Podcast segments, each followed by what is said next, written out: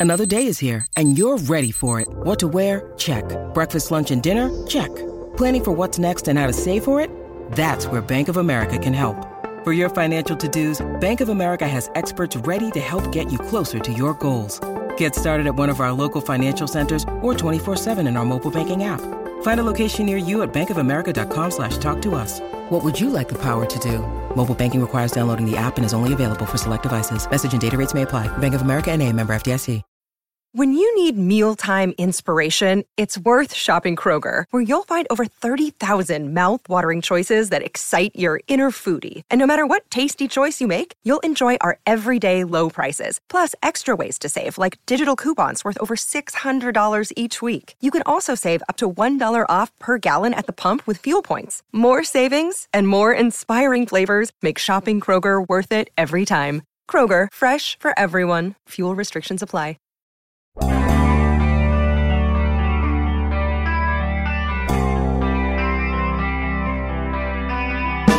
We do know about James Washington he'll be part of the solution, not the problem. Good morning to you. Good Thursday morning. I'm Dan Kovacevic of DK Pittsburgh Sports. This is Daily Shot of Steelers. Comes your way bright and early every weekday if you're into hockey and or baseball. I also offer up daily shots of Penguins and Pirates right where you found this.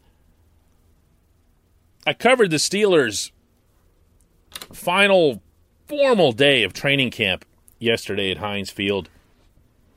Rained pretty much the whole time. Not a lot of fans. I don't blame them. And on the day, the most newsworthy thing was that Chase Claypool was in attendance. Didn't participate, of course, after his apparent ankle injury the previous day. But he wasn't in a boot or a cast or crutches or anything like that. He was walking around just fine. So that was the news element. Not coincidentally, more passes were thrown to Washington than the norm. Also, not coincidentally, Washington really performed, was the best player on either side of the football through this session.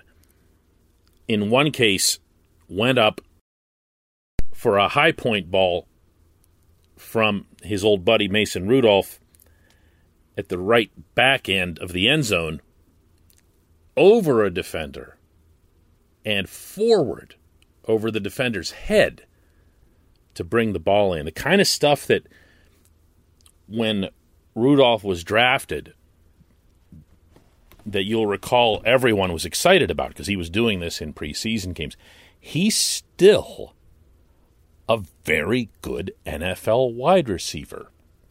And believe you me, Mike Tomlin, Kevin Colbert, Art Rooney, all concerned, have absolutely zero intention of sharing him with another team the remainder of the season.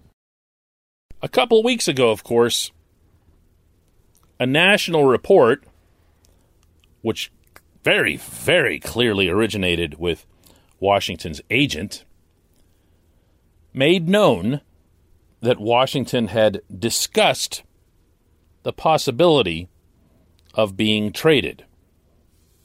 To which the next day, Tomlin was like, he's never brought that up to me. And a lot of people took that as a denial that the thing had ever happened, when in fact, why would Washington approach the head coach about something like that? Washington himself essentially yesterday confirmed that this happened by answering simply that these were, quote, private conversations, end quote, whenever the subject came up. Well, I mean, why wouldn't you just say, no, man? No, of course not. So they did happen. Washington further confirmed that he does, in fact, hope to be on the field more often than the 44% of offensive snaps in which he participated in 2020. Um, you know, it's it's been talked about, um, but as far as like I said earlier, I'm just just trying to do what I can. You know, I just want to show people that I can be available and you know, make the plays that you want me to make, and you know, just do what I need to do. Virtually in the same breath, Washington kind of went out of his way to make it clear that he's got no problem with the Steelers or Pittsburgh or anything to that effect. Just wants to play. But as far as me being happy in Pittsburgh, you know, I love to hear. Um, you know, who who wouldn't be happy playing, you know, football as their job? So, you know, I come to work every day with a smile on my face. You know, I'm I'm eager to be here with my guys, you know, joke around, laugh around and and play the sport that I love and, you know, continue playing the sport that I love and, you know, just enjoying life. This portion of Daily Shot of Steelers is brought to you by Point Park University. Choose from nearly 100 career focused programs leading to bachelor's, master's, and doctoral degrees. Choose also how and where you'd prefer to absorb them, whether it's at Point Park's gorgeous downtown Pittsburgh campus, whether it's online, or possibly a flexible hybrid format. Learn more at pointpark.edu. Hey, I don't blame him, really. You're not going to be young forever, and you're not going to be young at all for very long in the National Football League, certainly not at a position like wide receiver. Every year that goes by, you're a little older and you're a little slower. Washington's got every right, as do all players in all team settings in all sports, to look out for himself as much as he looks out for the collective. That's just fair. But he's not going anywhere.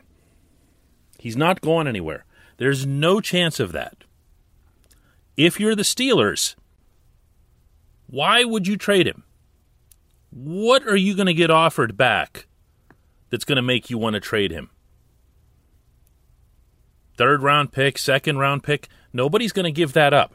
Nobody's going to give that up for a player who you might think would be a number two receiver on another team, but you don't know that because he hasn't done that and he hasn't been that.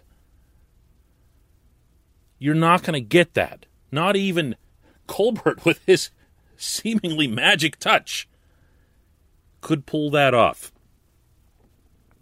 And I can promise you that the Steelers have shared this same stance with the player, with his agent, and told him, listen, we understand, we respect where you're coming from, we appreciate your competitiveness. But we also want you to look at who these other wide receivers are and ask, you know, which one of these guys are you better than? And if you are, feel free to display that. Feel free to show that. If you do, believe you me, we will react accordingly. Last year, when Diontae Johnson had his drop mania there for a while, particularly the game up in Orchard Park, it was Washington who was called upon by the team, and specifically by Ben Roethlisberger, to settle things down a little bit. Now, Washington's had his own issues with drops, but in this moment, he didn't. Remember those couple of big catches he made late in the game that sealed it? And Ben said, He's the guy that I would trust. And he was pumping the ball to Washington, and Washington had guys all over him, draped all over him, and he came away with it outperform them and stay on the field. This is the circumstance that you're in. Maybe Washington had been under the impression, as a lot of us were, that there was no chance Juju was coming back. Juju Smith Schuster, of course, getting the one year, $8 million, I guess you could call it a bridge deal. At least that's what it is in his head until he can become a free agent and get all the zillions and zillions of dollars that he thinks are coming his way. But it didn't happen. It didn't happen this year. So James came back to the same situation. Maybe there's a there's a halfway.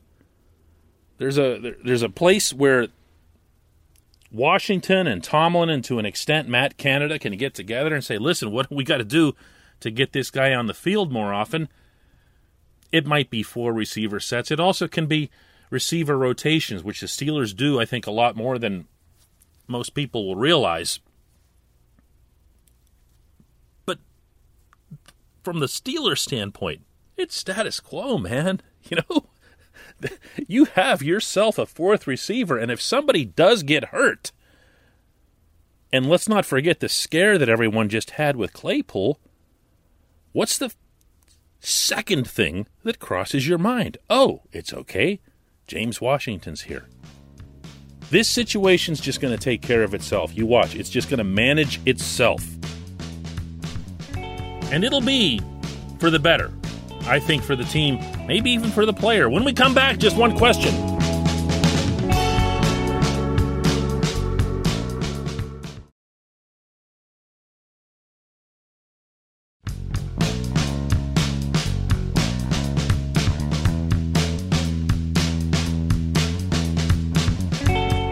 Welcome back. It's time for just one question. That's always brought to you by the personal injury law firm of Luxenberg, Garbett, Kelly, and George, LGKG.